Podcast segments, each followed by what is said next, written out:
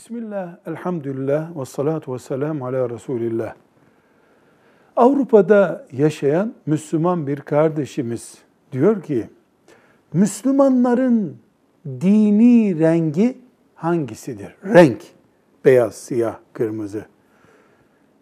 Müslüman o renge sahip olunca, elbisesi o renkten olunca, aracı o renkten olunca, ev duvarlarını o renkten boyayınca sevap kazanacağı renk hangisidir diyor. Cevap olarak diyoruz ki Müslümanın akidesi vardır, imanı vardır, salih amelleri vardır ama rengi yoktur.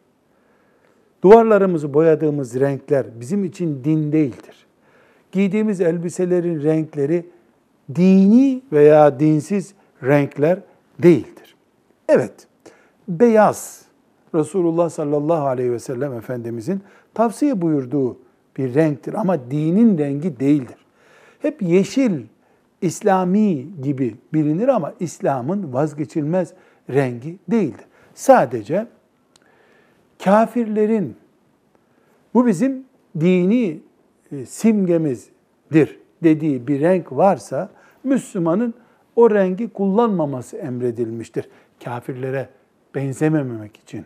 Bunun dışında Müslüman renk olmaz. Velhamdülillahi Rabbil Alemin.